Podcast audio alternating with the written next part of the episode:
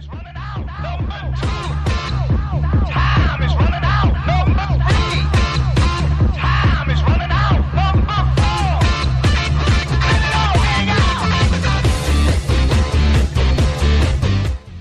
Welcome, everybody, to the Aaron's High Cap Radio program. And uh, I missed last week due to a seminar. And first thing and foremost, I want to say thank you to my guest host, Rick Dodd and Ross Benton uh, Watson there. They did a fantastic job. And we got a lot going on the show. Let me give you some highlights of what's coming up. As always, true stories of self defense from the American Rifleman's The Armed Citizens column. We're going to learn what to do and what not to do in situations like these. So get your note taking materials ready. This week's LTC attorney segment, license to carry attorney segment, is sponsored by Coppolino Dodd Krebs Law Firm, and it's going to be the uh, continuation of the Bill of Rights, and we are on the Sixth Amendment. Before the close of the hour, we'll have another delicious tactical snacking segment from the delicious Janae Goodman. She's always got great information to give us, and we're going to have a good time. So, take us out, buddy. We'll see you on the other side.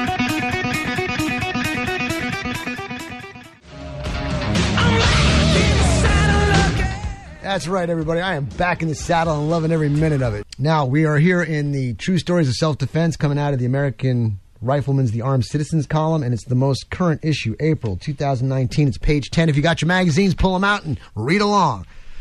Here we go. Story number one. An armed citizen provided timely aid to a store employee who was assaulted by two shoplifters. In Loomis, California, a man and woman walked into a store and apparently attempted to leave with more than $50 worth of goods. A store employee confronted the pair over the alleged theft and was attacked by the male shoplifter with a knife. As the pair scuffled, the woman picked up the knife in an attempt to injure the worker as well.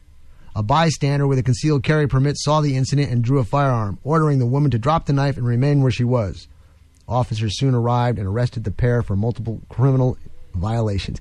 Ladies and gentlemen, that's a that's a clear-cut case of protection of a third person. You are able to do that. If you've got a license to carry and you're walking down the street and something goes down, you can get yourself involved if you want to. That's protection of a third person, okay? Just when you're going to use a firearm, make sure it's um, it's worthy of pulling out your firearm, okay? Because I we have this joke around here. We do pot every day. I do pot all day long, and pot is a perception of threat, and based on the perception of threat, will determine what I'm going to do in the force level um, scenarios. Because there's force, reasonable, necessary force, and deadly force. So if I, if I come into a scenario and all it needs is, hey, don't do that, and I pull out a gun, I, that's overkill. no pun intended. All right, story number two. Attorney extraordinaire Benton Ross Watson is in the house. What's going on, Ross? Ready, man. All right. Story number two. In the early morning hours in Temecula, California, a retired Marine awoke to the sounds of a break in. Arming himself with a handgun, the homeowner went to confront two would be burglars who had entered his rural residence. One of the suspects opened fire on the Marine. This act resulted in a shootout inside the home. After emptying his firearm, the homeowner retreated to another room as the two suspects fled. One of the suspected attackers, who apparently had been hit by the armed citizen during the incident, was taken to the hospital for treatment with gunshot injuries. Sheriff deputies responded to an emergency call at the residence and alerted local hospitals to watch for suspicious people with gunshot injuries. Deputies soon learned of a man at a hospital who was believed to have been involved in the shootout with the retired Marine, and an investigation was launched into the incident.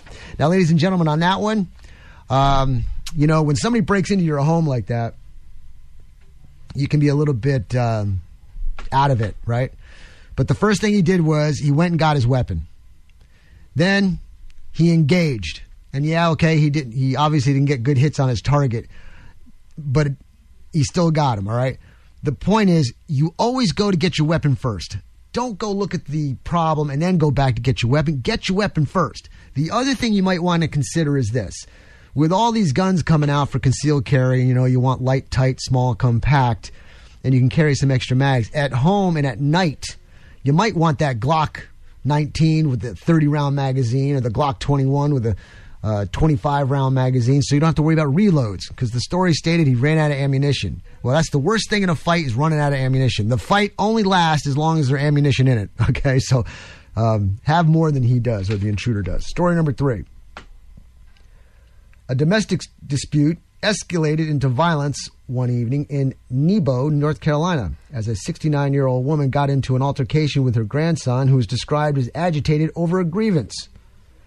In response, the young man allegedly dragged his grandmother and her wheelchair outside of the house and began to assault her. The elderly woman's son in law, who lives near the residence, witnessed the, com- the commotion.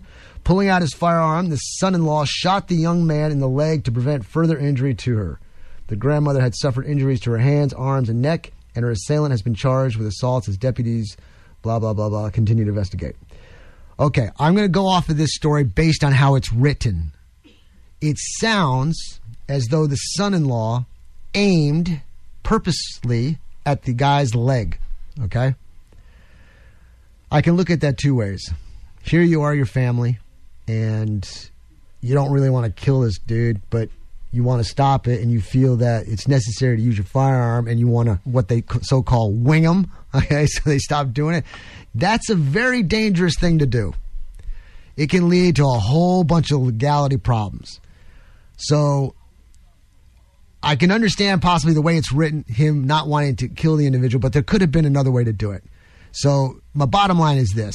If you're going to use that firearm, if you're going to pull that trigger, it's meant to stop the threat. And I mean stop it, not wing it. Okay, so keep that in mind when it comes to your training purposes. All right. Now, ladies and gentlemen, you know I have always an opinion and observation, and on this one's a little, um, uh, it'll be probably a little heated. So I'm going to play a disclaimer first. And Kincaid, you ready to do that? Let's go ahead and play that. When I come back, I'll, I'll read you my observation piece. Now, ladies and gentlemen, this is usually my opinion piece, and I'm going to give you my opinion, but I want to make a disclaimer here first.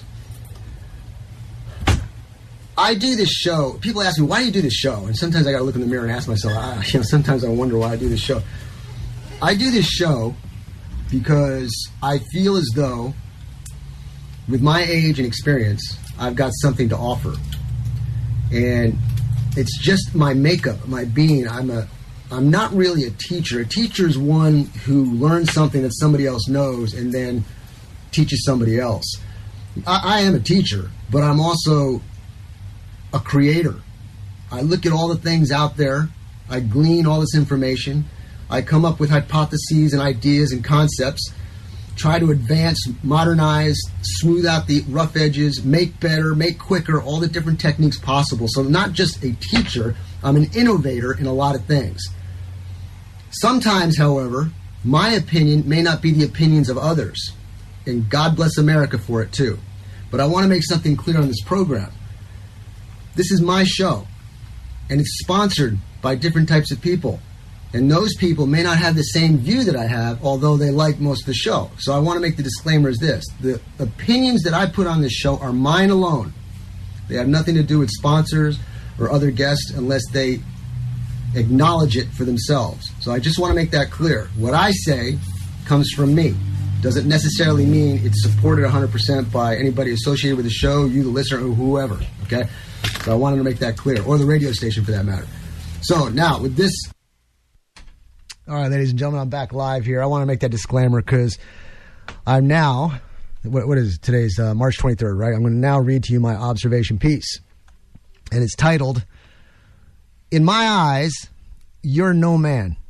Ladies and gentlemen, Beto O'Rourke dodges the question Are you against third trimester abortions? His reply The question is about abortion and reproductive rights. And my answer to you is that should be a decision that the woman makes. I trust her. He said that to cheers and applause. Well, first of all, he didn't answer the question. The question was if he was against third trimester abortions.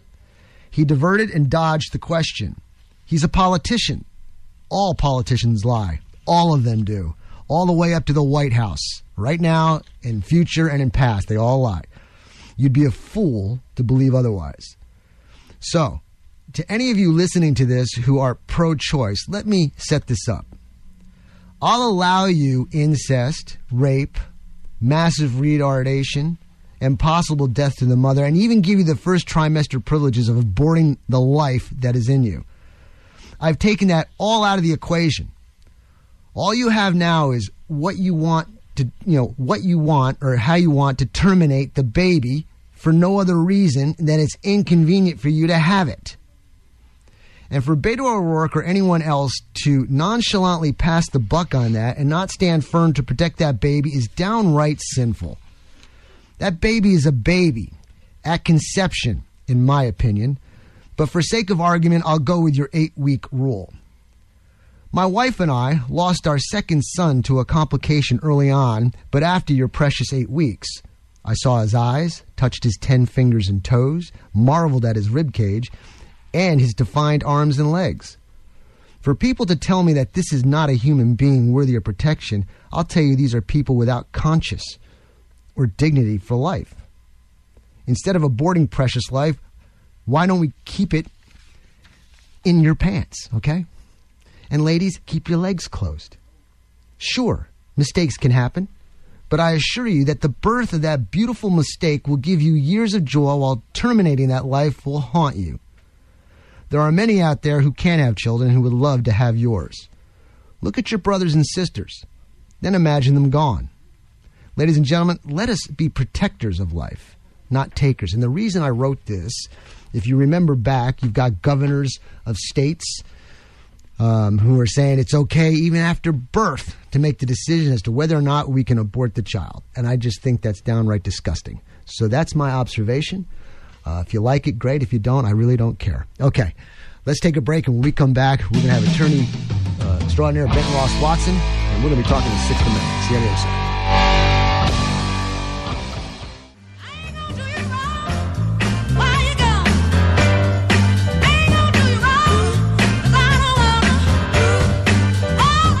Welcome back, everybody, to the Aaron's High Cabin Metro Radio program. And with me sits on the left side of me, attorney extraordinaire Benton Ross Watson, as fired up as ever. How's it going, Ross? I'm great to be here. Man. we missed you last week. Had it with me and Rick.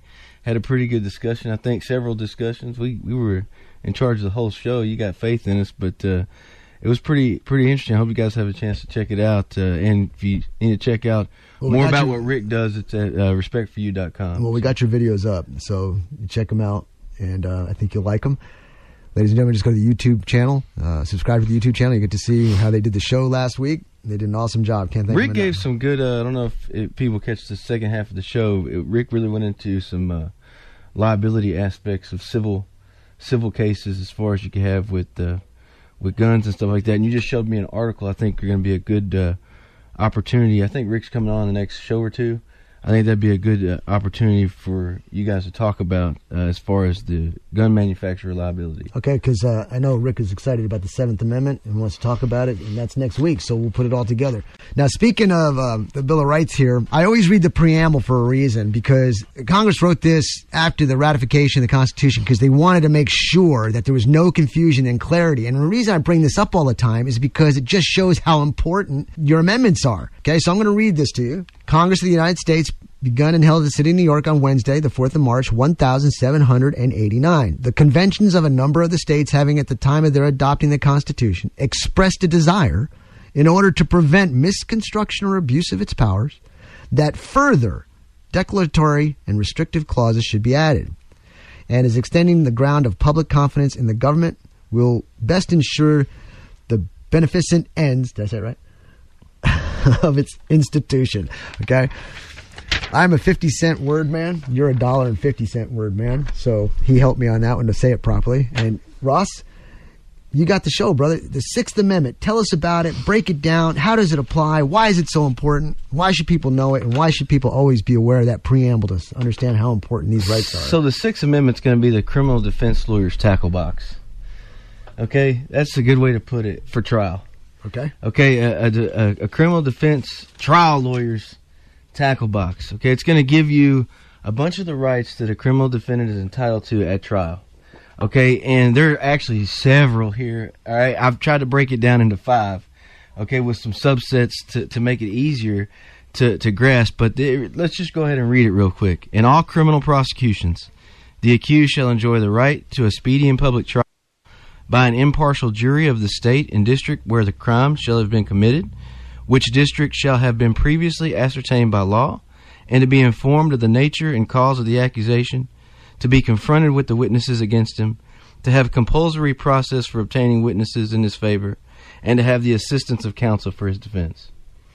Okay, and so It's chock full of rights there, isn't it? it is. It is. It's got a lot there, and uh, some of them uh, may not even stand out to you, but they're they're important when you look at uh, the purpose of the of the right. And so let's break it down into five.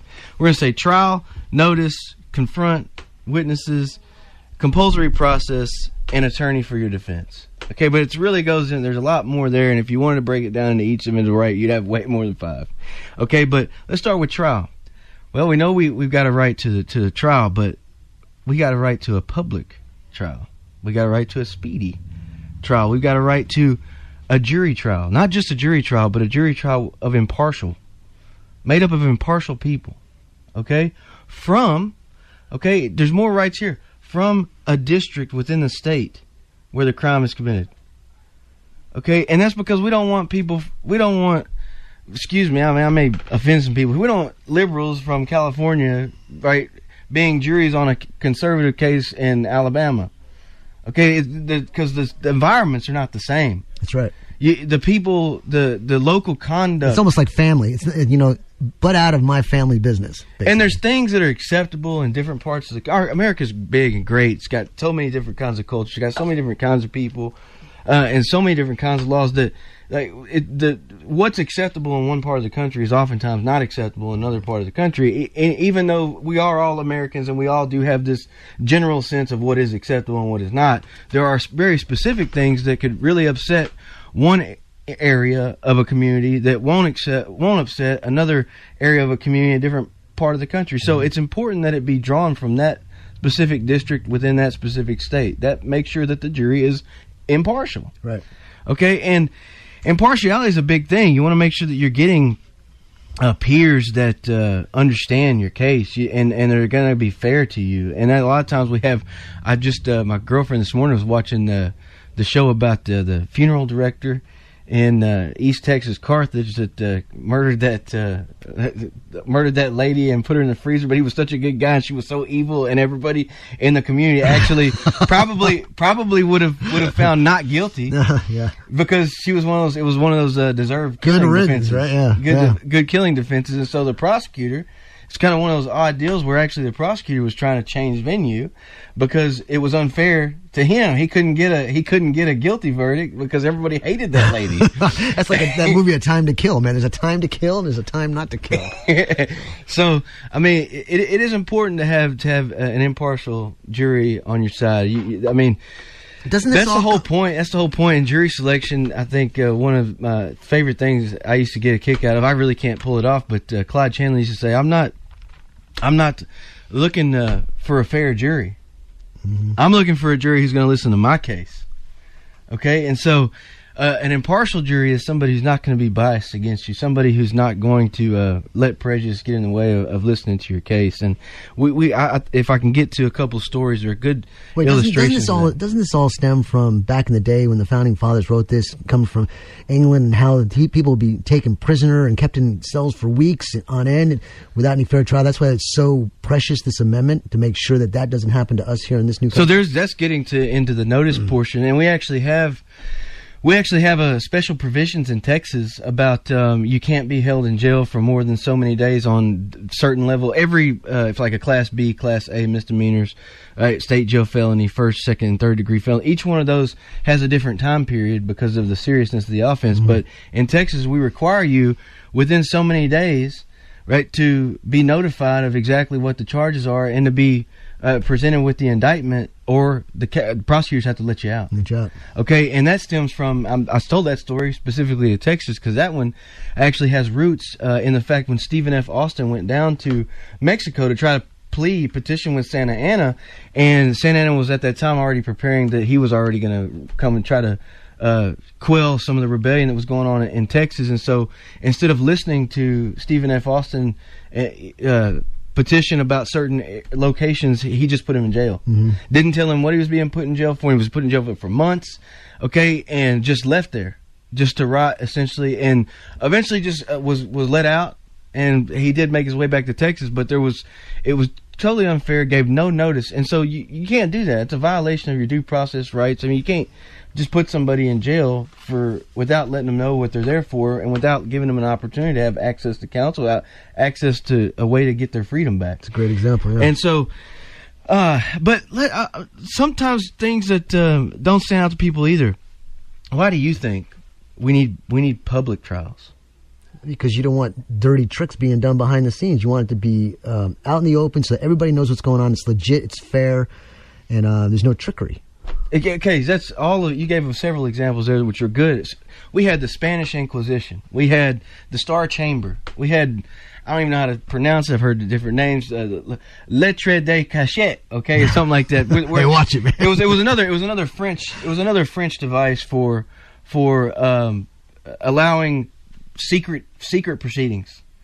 Okay, to challenge people. Star Chamber is one of the worst. I've talked about it several times on here about the things that they did to bring challengers of the crown, bring bring those folks in and and bring them in the Star Chamber. And it was it was essentially another Spanish Inquisition. It was another it was another way to, to do an Inquisition. It was another way to to um, get your challengers, political challengers, out of the way. That's right. Okay, and we don't want that. And everything that you just said is right. It needs to be public. It needs to be out in the open. So Today that, is March 23rd. The time is 10:35. I was right. Mark that in your calendars. You're not going to have that often. That I'm right. That's a joke. Ross. Oh, okay, I got you. I'm sorry. Go no, so and so it's public. It's a public trial, and it, it, it keeps it keeps the government honest. Yes. That's what it does, and it, and it's so fundamental, right? A lot of times it's not mentioned that much, but it's so fundamental. The court actually analyzes the public trial clause section, okay, with the First Amendment. How many times do you know people? I know this happens to me. I cringe at the at the sound of it's going to be a closed door meeting. It's going to be a, a no media allowed. I'm thinking, why? Why can't we go in there and say what's the big deal? So- Sometimes, sometimes those are going to be permissible in cases of like uh, child sexual assault, like when they're going to be bringing out some really hurt, hurtful information. Other times, juveniles. There's going to be some juvenile cases. There's going to be other trials, maybe where uh, there's an ongoing conspiracy that still the government is still working, right? But they've got this half all worked out, and they're prosecuting this half, and so maybe they don't want all of the information to come out because they don't want other people learning about right w- what the government's about to do strategy wise in an ongoing investigation and so well, if you say it's okay, then I'll, I'll take your word for it. but uh, uh, but those have to be very narrow what we, what we would call in the legal field is narrow, narrowly tailored. Okay. okay they have to be uh, just just enough to cover the stuff that we don't want everybody to hear right? And that's it. it it can't cover more stuff. Like there was a famous case it was a seven day secret trial when they only played like two and a half days of or, or maybe even less than that. I think it was even less than that. It may have been only hours worth of the confidential stuff and the court said no that's a you can't do that it needs to be if it's two hours of confidential stuff then okay two hours needs to be made secret not the whole week Okay. so so that's so it's important to keep a check on the government. Speedy. Okay, just I'm gonna ask you, what do you think? Why we have a speedy trial? What what is the need for having Well, it's kind speedy? of it's kind of basically what I said um, earlier. You don't want to. If you're going to try to convict somebody of a crime, get it done and over with. Why torment?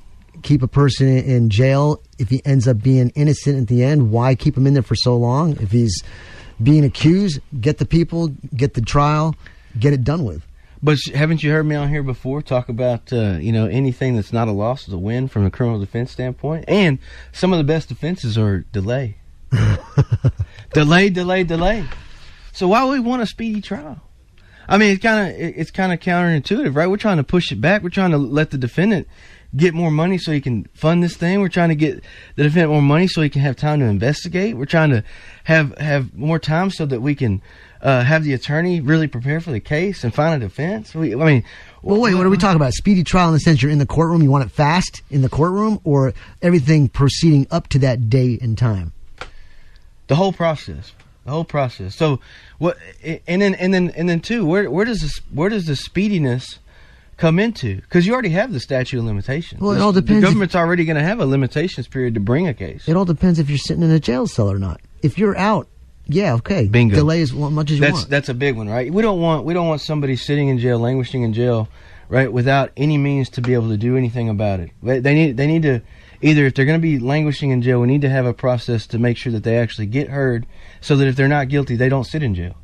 And another thing is, what about witnesses? Witnesses and evidence. Over time, if the government could just delay, delay, delay forever, People forget. people forget, people die, yeah. evidence uh, disintegrates, evidence uh, disappears a lot of times, right? Cops, people move. Yes, you do have compulsory processes goes into that. In, in a civil case, you're going to be limited 100, 150 miles. You're not going to be able to go past that to subpoena people. Okay, in a criminal case, you got nationwide authority. You can go anywhere in the United States, right, and get your witnesses. Okay, and so yes, people move, but it still makes it harder, no doubt, right? Absolutely. Even if I can go anywhere, you would agree with me that it'd be whole, a whole lot harder to find a witness that moved to Alaska than if they just moved to Rockdale. Absolutely. So we we got to have this speediness element, or the government could just delay, delay, delay in hopes that something would would happen in their favor, and, then, they, could bring the trial. And then they win. Right? Yeah, exactly. And so, a lot of times though, they're not going to give this right to you. You know, they're not going to let me. They're not going to let me delay, delay, delay, and acquiesce, like agree with the state. Yeah, delay, delay, delay, and use that as a way to, and then and then and then when the delay works out not in my favor, then use that as a way to, right, get the case thrown out. Okay, I, so the the defendant doesn't necessarily have to bring an action to speed up the trial, but he can't he can't be a party to why there's been a such a delay that maybe this maybe this instant uh, this section this clause right could be could be used to his his benefit. Um, oh, so we have the two biggest rights, and so before we get into these, we talked about uh, Brewer versus Williams, and that was in uh, it's one of my favorite cases simply for just because of just everything. It's such a it's such a uh, a powerful story on both ends, where the the man in the 1970s escapes from a mental institution. Uh, Miss Pamela Powers was a young girl. I think she was seven years old, but I could be wrong on the on the exact age. But it was a small, young girl, up and coming, very sweet. Just just one of those stories where she is everything that parents and grandparents want her to want their grandchild to be. Okay, and just a wonderful young uh, girl, and was going at a at a play day, sort of at a at some sort of a facility, and that's happened to be where uh, Mr. Williams, the escaped mental institution, uh, uh, person who was in the institution, the defendant in this case that gets off. Okay, Mr. Williams, he happened to to go to the same facility when he's wandering around after he escaped from the mental institution. Okay, and so he he sees Pamela Powers and he takes her, and he essentially kills her, even puts her in a trunk, right? Leaves the town and uh, buries her somewhere out in the wilderness. Now, Mr. Williams had been a preacher, right? He was very, uh, um, I, I, and I don't. There, there's probably a backstory to why he developed a mental illness, but he was a, a preacher and somebody who was very religious. He was very uh, uh, sensitive and emotional towards religion, and so eventually he comes to have like what we would call maybe a moment of clarity, and realizes that he's what he's done to this little girl, and he calls a lawyer and tells him what he's done. He says, "I I don't know why I have this problem, but I have it, and I need to turn myself in, and I need to uh, I need to uh, make amends for what's been done, and I need to, you know, uh, I just need help." Doing this. And so the lawyer arranges and, and the and the authorities are going crazy right? They're trying to find the person who kidnapped this little girl and they don't know what's happened to her. And then the lawyer calls in and says look uh, mr williams calls me. Uh, he wants to turn himself in. Uh, he wants to uh, uh, talk about things, eh, but uh, but under no circumstances are you guys to talk about it here. Because he had he had he had he had traveled to a different town, a different location, and before we can talk about anything, I want you guys you talking to the police. I want you guys to make sure that you bring him back here where you can have me present before he speaks with anybody. And the police agree. They even agree. They get the prosecutor involved. The prosecutor agrees. No cops will question him. No, nobody will question him until he gets back to this town. Uh, the police, the, he, the the police chiefs are, are warned again. Again, do not talk to him. Do not ask him any questions. Do not do anything right that would jeopardize the case. Do not do anything that would talk about right, the crime without his lawyer present. That means do not talk to him at all until you get back to where his lawyer is in this other town. Okay. And they continue to stress this point. This was made more than once, more than twice, more than three times. The police knew the deal. They agreed not to question him. Well, Officer Detective Leaming knows Mr. Williams, or he knows about Mr. Williams, and he knows that Mr. Williams has these sensitive predilections. He's already he's already subject to uh, very being very emotional right, with a religious sentiment. And so, uh, on the way back to this other town to meet the lawyer, Doc Detective Leaming is the one that's tasked with the duty to drive Mr. Williams back to his lawyer. And so during that drive, and it's a several hour drive, right, uh, Detective Leaming thinks that he's clever, and so instead of you know asking questions, he just starts playing on his emotion. You know, it would really be good to have for the family to be able to bury this little girl, you know, like a good Christian family would want, and like a good Christian would deserve, and uh, starts talking about things about how the how, how the spirit may not be able to go without you know the, a, a proper burial with the body, and talks about how important it is from a religious standpoint to have right? The the memorial service and to have uh, the religious ceremony with the burial, and it's really just you know it'd be really good for you to tell us where that you know if we he's eh, maybe not like that even. Maybe it's just it'd be really good if you know somebody would tell us where the body is so that we could have this uh, this burial, and it's, they wanted the body right? Because they needed evidence, right? A lot of times, I, I mean, they'll say that the having the body is is necessary for the conviction. That's not necessarily true, but right, it, it, uh, it definitely helps. Okay, it's a big big part of it, and so yes, eventually, he gets Mr. Williams to tell him where the little girl's body is, and they go there and they they dig up her body, and this was all without a lawyer, and it, it goes to trial, and of course he's convicted, and it goes up to appeal, and they appeal it all the way to the United States Supreme Court, and it was overturned on the appellate level because they violated the Sixth Amendment right to counsel. Okay, and you, I know what you guys are thinking. Like, there's nothing wrong with this. This guy deserved what he got. This guy, there's nothing, but the the court said no. Right, the the police knew what they were doing. The police knew they were violating his Sixth Amendment rights. The police knew that this gentleman had constitutional rights and intentionally and and even though they agreed over and over and over again and it was made known to them they they simply ignored the constitutional requirements and just totally squashed them based on d- police detective motivations mm-hmm.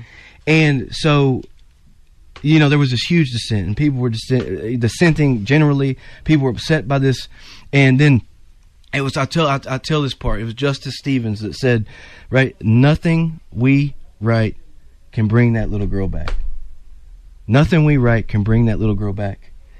And but what we do write has implications for generations to come, future generations.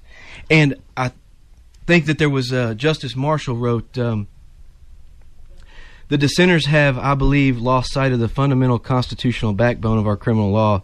They seem to think that Detective Leaming's actions were perfectly proper, indeed laudable examples of good police work. In my view, good police work is something far different from catching the criminal at any price. It is equally important that the police, as guardians of the law, fulfill their responsibility to obey its commands scrupulously, and in and for in the end, life and liberty can be as much endangered from illegal methods used to convict those thought to be criminals as from the actual criminals themselves. And he and he goes on to quote uh, a very famous quote, and it uh, it says, "For good or for ill, it teaches the whole people by its example. That is the government. And crime is contagious. If the government becomes a lawbreaker, it breeds contempt for law. It invites every man to become a law unto himself, and it invites anarchy. Yep. And so, so Well, they I- broke they broke the law clearly here, and it was important for this man who was trying to do the right thing, even though he had done a bad thing, to to to come to justice. But he still deserved the process. So what was his conclusion? What what ever happened to this guy? In the end, there was another case. There was another famous case, and it actually gave uh, it actually gave an exception to the Sixth and Fourth Amendments, right? And that is inevitable discovery. At the same time, at the same time, right? There was um, there was another there was other evidence about where the body's uh, girl's body could be found from another completely different department, and so they were already en route to go get the little girl. So fortunately, because although the one detective did something outside of the proper law, they were able to utilize and throw that out. They were able to utilize another Later avenue. on, yes. So we were fortunate on that. In a second, but, But but I'll tell you everything you said, Ross. I cannot deny. I will not um, say I don't agree because I do. I think the law is so precious. You've got to protect it, and if there is a flaw in the law, then we do the process to get it corrected. But until such point in time, if you start screwing with the law, just like you said, then it becomes worthless. Right. And so in this case too, it illustrates what exactly is the lawyer requirements. So as soon as you say, I want a lawyer, interrogations have to cease. And I told the, the, the, the folks that were listening last week that when we talked about the Fifth Amendment, we would talk about the interrogation aspect. It's got to be custody and interrogation. And so we, we spoke during the Fifth Amendment whether or not a seizure is custody and whether custody was a seizure. And we, we said that, uh, uh, custody is definitely a seizure, but not all seizures are custody. Can, can you? Can I be ignorant here? Help me clarify. You're being detained. You're into custody and seizure. So a seizure, a detention is a seizure. Okay, any kind of any kind of submission to a show of authority, any kind of time you stop after being asked to stop by the police, that's going to be a detention, probably. I mean, ninety something percent. The sometimes you see people say, "Am I being detained?" And then an officer said, "Well, no, but we want to." Uh, Right, and then so if, if they say that, I'd leave. I'd turn around and walk off. Okay, we'll see you later. Okay, and, and so if they're going to detain you, then they need to detain you, and if they're going to put you in custody, that's when okay you're going to be interrogated. That's also when Miranda for the Fifth Amendment's going to apply. Is when right, you're in custody and you're being interrogated. So this case really gives us a good uh, example about what can be interrogation. So it was thrown out because he didn't ask him any questions. No, he did not. He didn't ask. He didn't ask Mr. Williams any questions. But he spoke in a manner that made him spill his guts. But yes, and so but he, he it was calculated. What the Yeah. what the phrase is going to be? It was calculated to elicit an incriminating response. Yeah, yeah. Okay, it was calculated to elicit an incriminating response. But I do commend the officer. I do commend him. That was very. Uh, he's sharp. He's thinking. He's sharp. And but what However- else, however- what what else about Detective Leaming? I think is a big big A plus for him. He was honest. He didn't lie about anything that he did. When they called him at trial and tried to get this case thrown out for that, he didn't lie about any of it. He straight up said, "Yeah, I did that. This is what I did." hoping, hoping probably that it's a loophole that will be overlooked and he can get this guy convicted. Probably, but it was just between him and him and Mr. Williams. He could have said whatever he wanted to say. That's right. Yeah. And so, so But he I- I- admitted it, yeah. Big, big kudos to the police in this in this instance for being honest on the stand. Because I, I can tell you, there's there's at least some police officers out there, if not a lot, that Doesn't this kind of go like Probably I love, wouldn't have been I love honest. Caesar, but I love Rome more. Isn't that kind of the same thing? We, we love how this is happening to catch a criminal, but I love Rome more. Meaning, I love to preserve the law to keep it intact because, like you just said before, if that gets corrupt, then everything gets corrupt. I think that's a really good analogy. Okay, Thank so and and so so It's uh, ten fifty two on March twenty third. Matt said something good again. and so we have. I mean, uh, it, this is just it was. It's just one of those example cases. And so I love to bring this example up and ask jurors if they were in the judges' positions on the Supreme Court, would they have been able to do this?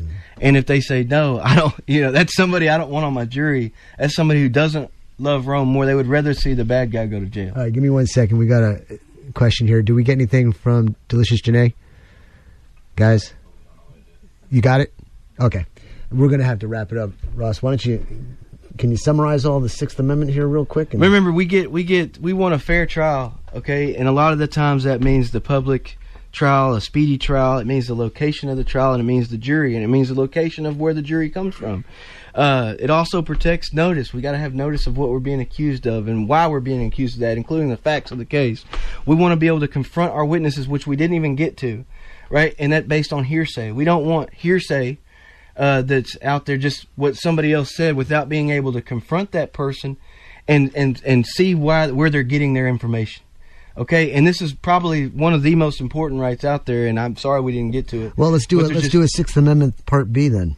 We'll Okay, have- I think that would be great. okay, and I think, I don't know what uh, Rick's schedule is. If he has to come in this upcoming Saturday, we'll do that and then follow up again on it. Otherwise, if not, I can postpone the 7th and do a uh, Sixth Amendment Part B. Oh, that'd be great. I'd love to do that. Okay. I'll and, talk and then and then compulsory process. We have a right to go get our witnesses that are going to help our case. this is a very important one, ladies and gentlemen. We and really need to go over it. We have a right to an attorney. Okay, you have a right to an attorney, and it's just a huge right, as we can see from Brewer versus Williams. Criminal defense trial lawyers tackle box. That's right. Okay, and it's very important if you're gonna be in the criminal defense business. You got to know your Sixth Amendment, and we've got a lot of fun cases, a lot of important things that you guys should know. And I hope to demonstrate today from what I was talking about at the very beginning. So if you listen to this series, you'll see that each one of these constitutional amendments is a hodgepodge. They each work together, each intertwined, right, to protect the other. And so let's get to it. So I mean, today is the Sixth Amendment. To recap, uh, and last time I broke the Sixth Amendment down into uh, five pieces, but really it's more than that. But we're going to talk about probably the three most important, in my opinion, the ones that I think everybody can relate to today. The the the Sixth Amendment says, though, in all criminal prosecutions, the accused shall enjoy the right to a speedy and public trial by an impartial jury of the state and district where the crime has been committed, which district shall have been previously ascertained by law, and to be informed of the nature and cause of the accusation, to be confronted with the witnesses against him, to have compulsory process for obtaining witnesses in his favor, and to have the assistance of counsel for his defense. And so today I want to focus on uh, really the importance of the jury trial, the importance of cross examination, right to confront your witnesses, and the right to have a lawyer uh, by your side in, throughout those proceedings. You remember we spoke, I, I got to tell the story uh, last week about how even when the, the, the, right to an attorney is so important to the assertion of all these other rights, and that's how we exercise these other rights, that even when a case might result in may end in a horrendous, I'd say even atrocious result, courts are not only willing but mandated to throw it aside, to stonewall that prosecution.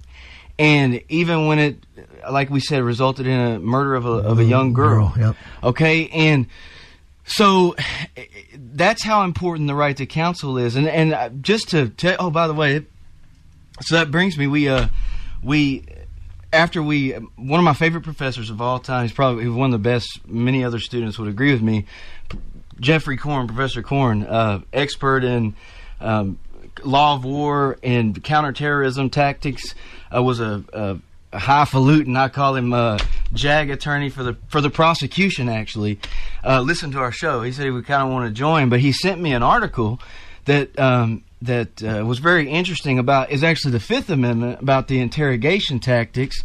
And but and I'm not going to get so much into that, but it, he made his case that he wants law enforcement to tell people that they have the right to remain silent. Not only that, but that their silence cannot be used against them. Their silence, right, will not be evidence against them. Their their silence will not be uh, used as a coercive tool uh, to as a sign of guilt. In other words, and so he wants a, an additional warning eh, for the Miranda, and he makes his case by saying that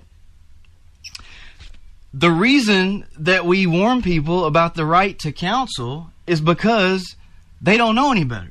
They may be commonly and logically smart, but they're not legally smart, and they're subject to manipulation, to coercion, to uh, just the environment, the adverse environment. People are not used to that, and I can tell you as a defense attorney, just be quiet. Like, don't don't say anything, and and use that right. But it was so important.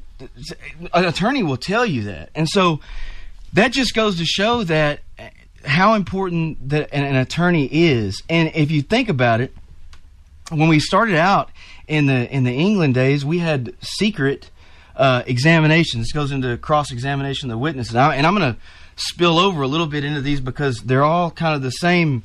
They're in the they're in the they're protecting the same rights. Okay, and so it would be, should be magistrates questioning witnesses in secret, and then you'd go to trial, and then have you know affidavits that you couldn't cross examine, and they didn't allow you to have a lawyer.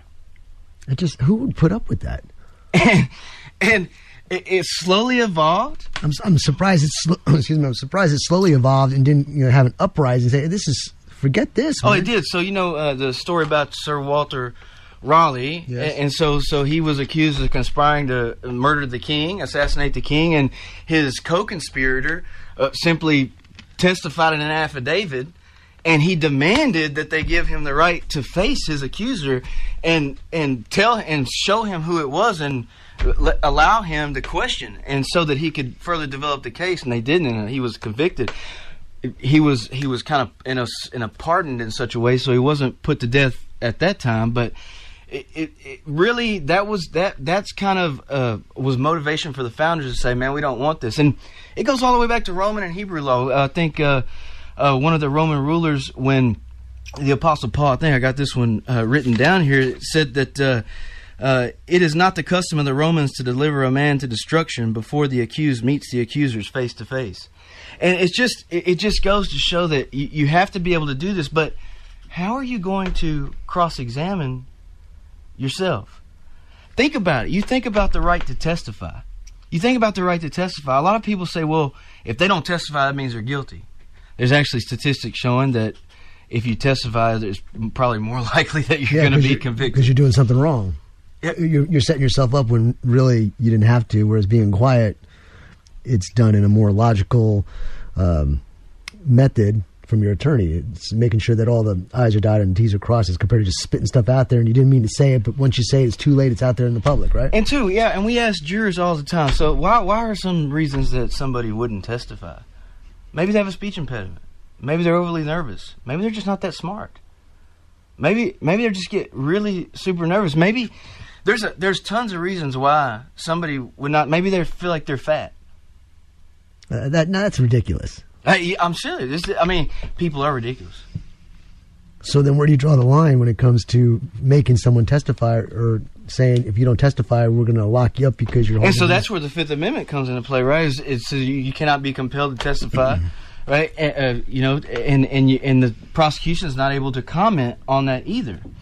Okay, it, you, all of these things work together, and so you have to be able to use these rights. And so in the in the colonial days, when they gave attorneys the right to cross examine, this transformed the practice. So it went from us not being able to argue, us not being able to do anything, a judge controlling the entire trial basically and even when they had the right to a jury trial the judge would have the right to cross examine the judge would make the rules the judge really didn't give the jury as much weight as far as fact finding. In other words when the judges determined certain facts the jury couldn't second guess that he they had to go with what he said. And so and when they gave attorneys the right to start just cross examining it completely transformed right the the whole structure of our judicial practice. And um so going from there uh, that goes to the jury trial. And I, I, always talk to the jurors. If if you're listening today if you get your jury notice man it, it's an honor. It really is and we appreciate you being there. And i know that sometimes it can be an inconvenience but really take pride in getting that notice and showing up and doing that civic duty. And it goes back to the reasons that they said in duncan versus louisiana. It's a supreme court case from 1968 and asked, why do we have the right to a jury trial? And the court answered that question. Right to trial by jury is granted to prevent oppression by government. It represents that inestimable safeguard against the corrupt or overzealous prosecutor and the compliant, biased, or eccentric judge. It reflects a reluctance to entrust powers over life and liberty to a group of government officials. And it concerns fear, fear of unchecked power, and the deep commitment of the nation to the right of jury trial as a defense against arbitrary law enforcement. And this goes straight to the heart of you guys are going to be told if you ever serve on a jury that you don't have the right to ignore the law that you must follow the law in every instance and that you have to follow it and just basically apply it to those facts or the facts to the law in certain cases. And so I want to tell you that you absolutely have a right to disregard the law. Let's go over that. You absolutely have a right to nullify. There's been cases after cases after cases. Uh, Duncan's one of them. There's other um, uh, very persuasive uh, federal court opinions that talk about some sometimes the juries were the only reason that blacks right didn't get didn't get convicted of things. They stonewalled certain prosecutions because it was just a wrong wrong case. And if they had to follow the law in the case, maybe they would have convicted him, but it was not right. And so you absolutely have the right to nullify, and that's nullify the law. You have a right to ignore it. They're not going to tell you that at trial, okay? Because they want you to fall within their little certain little elements. And hey, as a defense lawyer, if I'm arguing a self-defense claim, right, I'm probably going to say the same thing. I don't understand why you, as an attorney, can say that, but the court won't tell the, the jurors that. We can't tell them either. We'd probably get held in contempt here for doing that. But yeah, I mean, you can't. We no one can tell them. But I'm not in court today. Wow. So I don't get that, man. What? That's just not right. Yeah, and and and you're and you're not the state's not going to be able to appeal that. They're not going to be over overturn that. If you decide that you're not going to convict in this case, regardless of what the law is, and that's what I spoke to Rick with in our, in our session. We spoke about the grand jury. And so the importance of the grand jury in the day of the founding would have been it, the grand jury, the local grand jury pulled from from the the nearby location would know the fashions of the times and what's going on. You don't want a bunch of people from Pennsylvania deciding a bunch of things in Florida. Okay? And so if they felt like a law from England or a law that was maybe applied nationally or not nationally at that time was different colonies, but from from Parliament that they felt like was unfair to apply in those local colonies, they'd no bill it.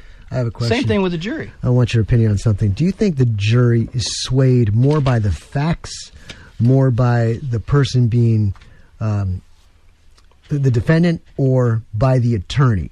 Does the attorney have charisma that draws the jury into saying, hmm, you know, I like it, I'm going to follow him just because he's good at it? Or they look at the the defendant and they're saying, you know, I can't believe this person would do that, and the way they're talking, it just doesn't fit them. Or something else. What, is it? You know, a, a, lot of lawyers are going to tell you that you got to be likable. You got to have the jury like you. I think that uh, regardless of what that opinion is, you've got to be able to have the jury listen to you. As long as you can have the jury listen to you and and and, and hear your side of the story and accept that, okay, then I think that you're doing a good job as an attorney. I And the reason I said that, the reason I said that was what you just said here. The jury doesn't have to go make a decision based on what the law is. So if they're like digging the uh, defense attorney, and the guy, let's just say he's guilty of sin, but they like the defense attorney, and say, well, you know, he did a good case. We liked him. He's, he handled himself good. You know, there might be some questions, but what the hell? We'll just let the guy go. Well, here I'll tell you this story. I'm not. I don't mean to toot my horn, but I think it illustrates it, and I, it's not really. It's kind of both ways. But I, after I, I got a not guilty in a, in a jury trial, I was leaving. I was walking out. One of the jurors say, "Mr. Watson, Mr. Watson, man, I just want to tell you, man, nobody liked you. You're a complete beep." You know, and man, I, man, I, I can't stand you either. But you're the best lawyer I've ever seen. and I'm not the best lawyer out there. I'm just saying, it, it, nobody liked me on that jury. But the point was, is they all listened to what we had to say. And it wasn't a case where it was easy to be nice, and so I can understand why they m- might have felt like I was being overzealous at times. But uh, it, it's just you, you gotta. I think that y y- when you say, "Do you want jurors? Are jurors going to listen to the facts? Are they going to listen to you know technical stuff? Are they going to listen to the law?" A lot of times that depends on the case. A lot of times I'm to want. I'm gonna want that guy who's very analytical. I'm gonna want that guy Yeah, that's you that's uh, that's gonna look into everything, read between the lines. In another case, I'm gonna want the guy that eh, is not really is not really there half the time, but it's not You- really care. You know, You, bring up a great point because I, I teach that too. I teach uh, personalities, I, I teach body language, all these different factors. So if you get like a personality who's a sanguine, the last thing they want to hear is detailed facts. They just want an overview of what's going on in a happy manner because they want to be happy. But you get a, a choleric, I believe it's phlegmatic, who wants the details, is here for business and wants detail after detail. You, the attorney, giving him a, a flighty type of bit of information, he's going to go.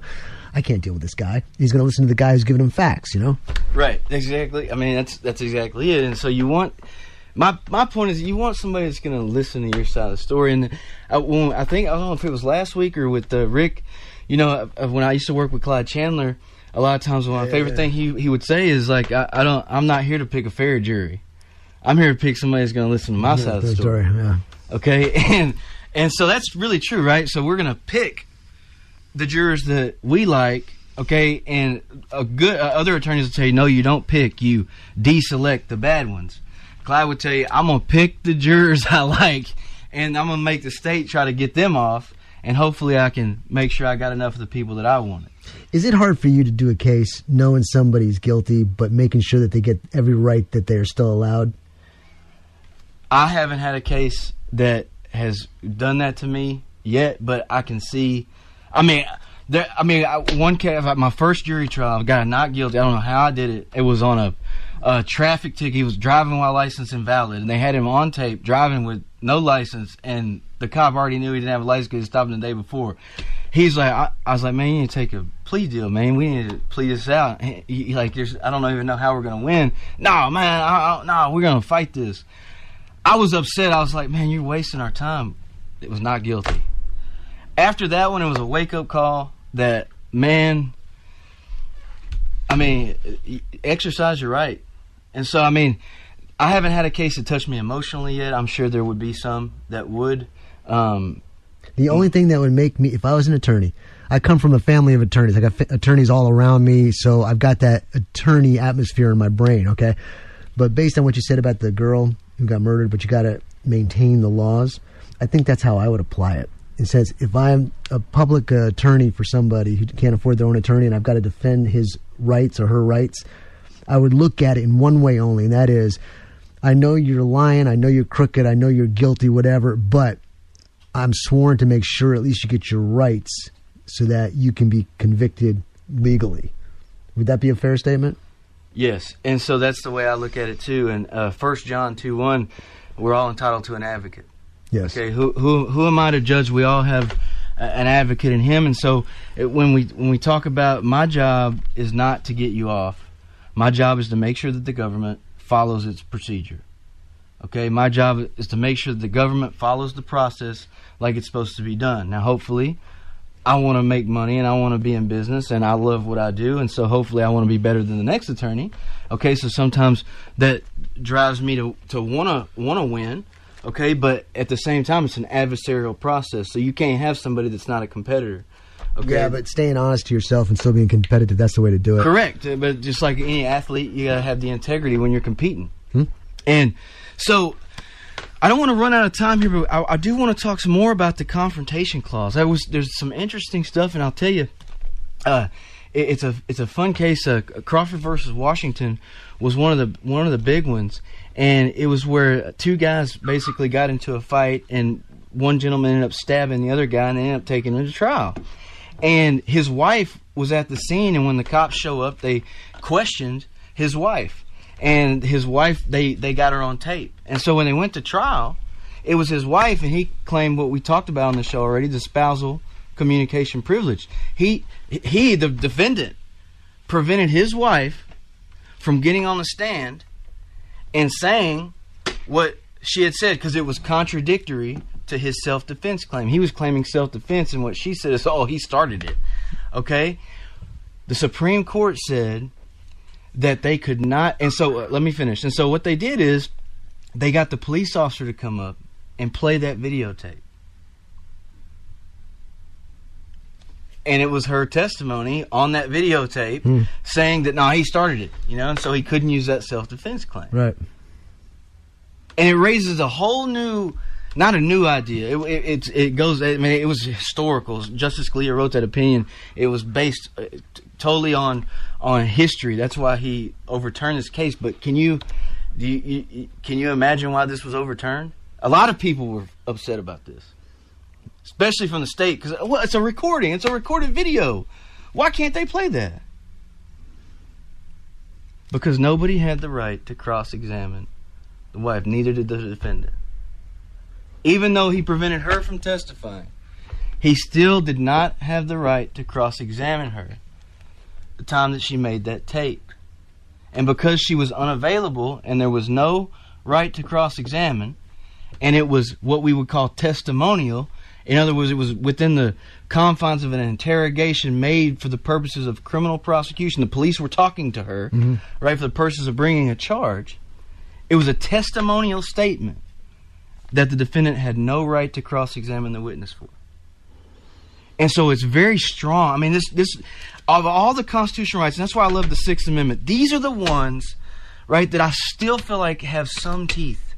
Fourth Amendment's basically useless now. Oh, First Amendment's very strong in some cases, but not in others. It's lost some of its teeth. Even Professor Corn argues about how many exceptions that they've made to the Miranda requirement, and actually it supports police now instead of protecting defendants like it was supposed to do. And you know that we talked about the Second Amendment. Uh, Obviously, it wasn't incorporated, and we didn't have a lot of cases on that at the time. But it, it's it, it's always being uh, litigated. There's always cases finding exceptions for this, and it's just the government slowly chewing away. And so, by the way, it's not all Professor Cornsby. He probably disagrees with me on some of the Fourth Amendment stuff. Well, Being get him a on. prosecutor of the Get him on. Yeah, Let's oh, talk man. You don't even understand. We, it, it- man, you would want to do the show anymore. That's how good he is. But, but we, we need these. We need these rights, and these Sixth Amendment rights are still ones that have stuck around, and they're still as strong today, if not stronger than ever. Except there's, and, and this applies too. We're going to see. Uh, you'll see some of the like if you got to get you on a DWI case. I'm going to hope that they try to submit an affidavit, right? Just like they did, we're, we're doing in England and in the early colonial days. Right. Submit an affidavit, right, saying that your blood alcohol is such when that person is nowhere to be found to cross examine. Okay?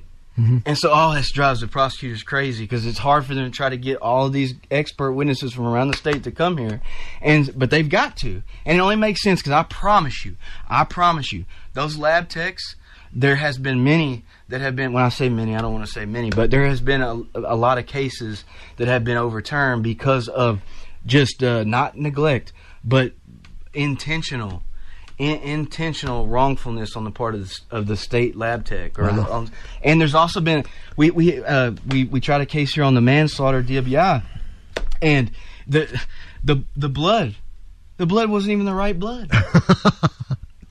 and so it, and and we would not have known that. We would not have known that had we not right taken that case of trial. Even though we had an idea about that beforehand, there would have been no way for us to show that if we would not have gotten the person. So it's not just reliability. It's not just reliability of that evidence, like science evidence. It's the manner and the way that it's presented. And that's why you need a lawyer. And so don't talk to the police. Get a lawyer. I, mean, I'm not saying get me. Just get it. Get get somebody before you go talk to them. Because I promise. And I talk about one of my really good friends. I say she works for the sheriff's department. Really bitty, cute, cute as a bug Mexican girl. Goes all around, everywhere. Goes way out in the woods, talking to tweakers, right, and all by herself. Has no backup. Gosh, I mean, I, I mean, I admire. I, I, I mean, I'd be like, man, I don't want to. I don't want to go here by myself, right? And she goes, I know how to talk to people. That's a good thing. Yeah, it's a good thing to know. Also She, know how to use your so weapon. police officers know how to talk to people, and so they're gonna know how to ask you questions. They do. Well, they know how to interrogate people, That's probably better. and so it's like when you said, "So, did you smile when you uh, slapped your mom in the face?" Well, how are you gonna answer that question? I mean, it assumes, it damned I assumes you did it. No, I didn't smile. Oh, so you did it? Yeah, I do smile. Oh, you did it. Know, they're good at those questions. Okay, and they're good. And I'm not saying they're crooked or something like. They're doing their job. They're doing their good. That's fine, right? But you need to be aware of your rights. And so, because sometimes I'm telling you, sometimes innocent people say dumb stuff, man. I, pro- I I can testify. We've had innocent people that have been charged. They've gone through the rigor rigors of, of, of prosecution, and then we've come back right and undone the case. Okay, we've gone all the way to a couple days before trial, and it comes out. We find out something else, but everybody knew they were guilty because they said stupid stuff. I promise you, this stuff happened. So what what I've learned so far is that it doesn't matter what happens in the courtroom, the jury can override it, and always use the fifth so I don't get myself in trouble. Always use the fifth, not a fifth, but fifth. Yes, always be aware of the Fifth Amendment. Make sure you make sure you don't sleep on that right and your Sixth Amendment right to an attorney. Okay, there's so many good cases I could have went into, but we just didn't have the time. But I wanted to convey and stress the importance of of of using your rights in the justice. Without the First Amendment, your lawyers wouldn't be able to speak. Without the Sixth Amendment, you wouldn't be able to assert the First Amendment. Without the Fifth Amendment, they could just put you in there and make you testify against yourself, even if you couldn't otherwise do it and you had no representation. I mean, without the Fourth, they could get your papers and use that against you.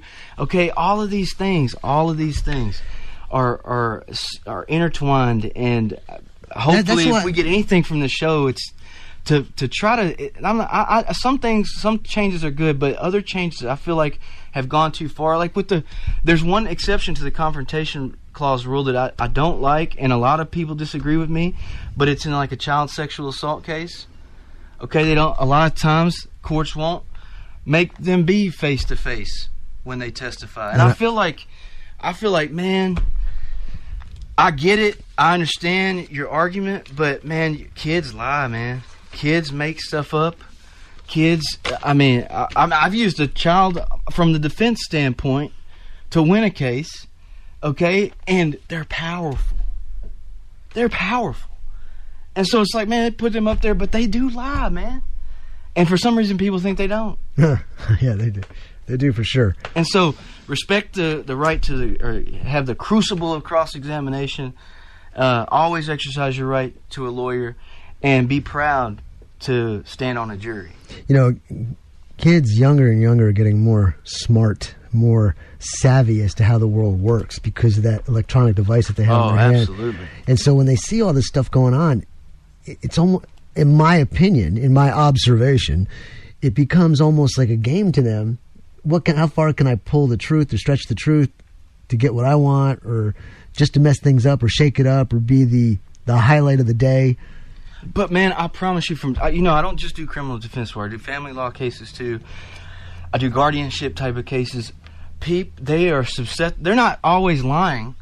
Uh, man, kids are so susceptible to manipulation. And eyewitness testimony, eyewitness testimony is the most, or at least one of the top three most unreliable pieces of evidence there is, and that's why it's important to have the right to cross-examine, examine somebody's memory. Do they really say? Do they really? Are they? Did they really see what they think they're remembering? Okay, I can tell you so many cases of the of several Justice League type of uh, organizations that innocence projects and things like that that have gotten cases overturned based on eyewitness testimony. Is that, just, is that just one individual? If you got two or three saying the same thing, then you're pretty much. Oh, good to go. it's not always limited to one witness, but obviously, obviously, obviously, there's going to be some things that if you got two or three witnesses to Well, remember one what- aspect, but to draw the guns back into this, when I teach my license to carry class, speaking of which, ladies and gentlemen, I got a class at uh, 2 o'clock. I got a couple spots open if you want to participate and Give me a call to sh- show here, 254 697 6633. But when I'm teaching the class, I'm telling people, look, somebody breaks in your house at 3 o'clock in the morning, you shoot them in the living room, they're bleeding out on your floor, the police are going to come, they're going to ask you questions, but you're probably going to have the option if you want to sleep in your room that night or get a hotel room, right? Right. But if you're on the corner of 5th and Main, and you do the same thing and you hold your ground because it's a castle doctrine where you can hold your ground. You don't longer have to run. You can stand your ground and you shoot somebody there on the corner, fifth and main. There's 10 other witnesses and each one has a different vantage point.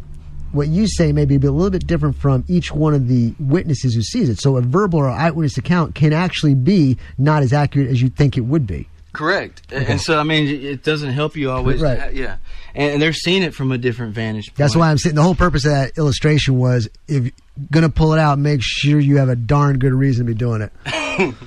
And, and two, they may not have, if they're not in the vicinity that you're in, they may not have felt Right. that it was that threatening of a of an issue. Mm-hmm. A lot of times, people think that they're better than other people, and they oh that was unreasonable. When when and they're in they were in that situation, they probably would have done the same thing. A lot of times, it's hard to try to convey that to people. So even even though I have represented guilty people, sometimes I just feel like the prosecution's overreaching or man, man, yeah, maybe they violated technically, but man, this this was a hard, this was a tough set of facts for mm-hmm. anybody.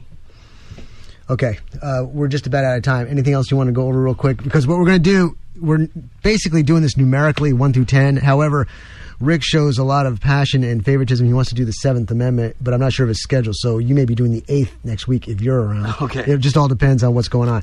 But do you have I'm any, ready. Do you have anything left for this one? Any final words, parting words? Uh, again, don't sleep on the fifth. Okay, just uh, don't and don't sleep with a fifth. But, but uh, uh, uh, exercise those rights. Serve on a jury. Take pride in it. Coppolino Dodd Krebs Law Firm sponsoring this long segment. We can't thank them enough, and all our sponsors as well. Ross, as always, it's a pleasure. Thank you very much, sir. Thank you, man. And maybe we'll see you next week. I'll talk to Rick about it. Okay, guys, for um, conserving time, let's go right into Jan- delicious Janae Goodman with another tactical snacking segment. Chief, if you're listening, we'll try and get you right about the top of the hour. See you on the other side.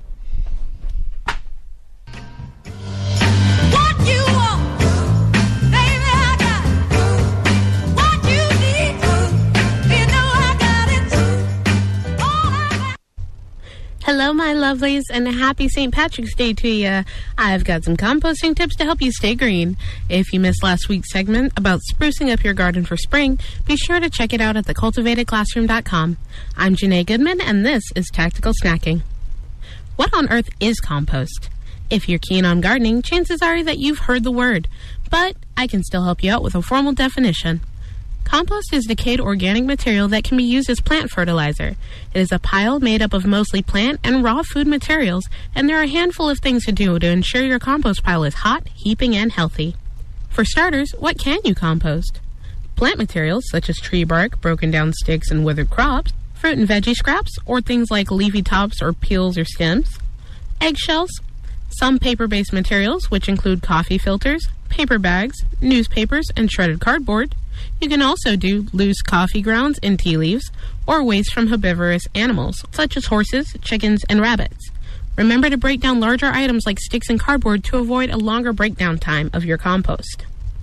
Along with that list comes a number of items that you do not want to introduce to your compost pile. Things such as meat and fish or waste from carnivorous animals.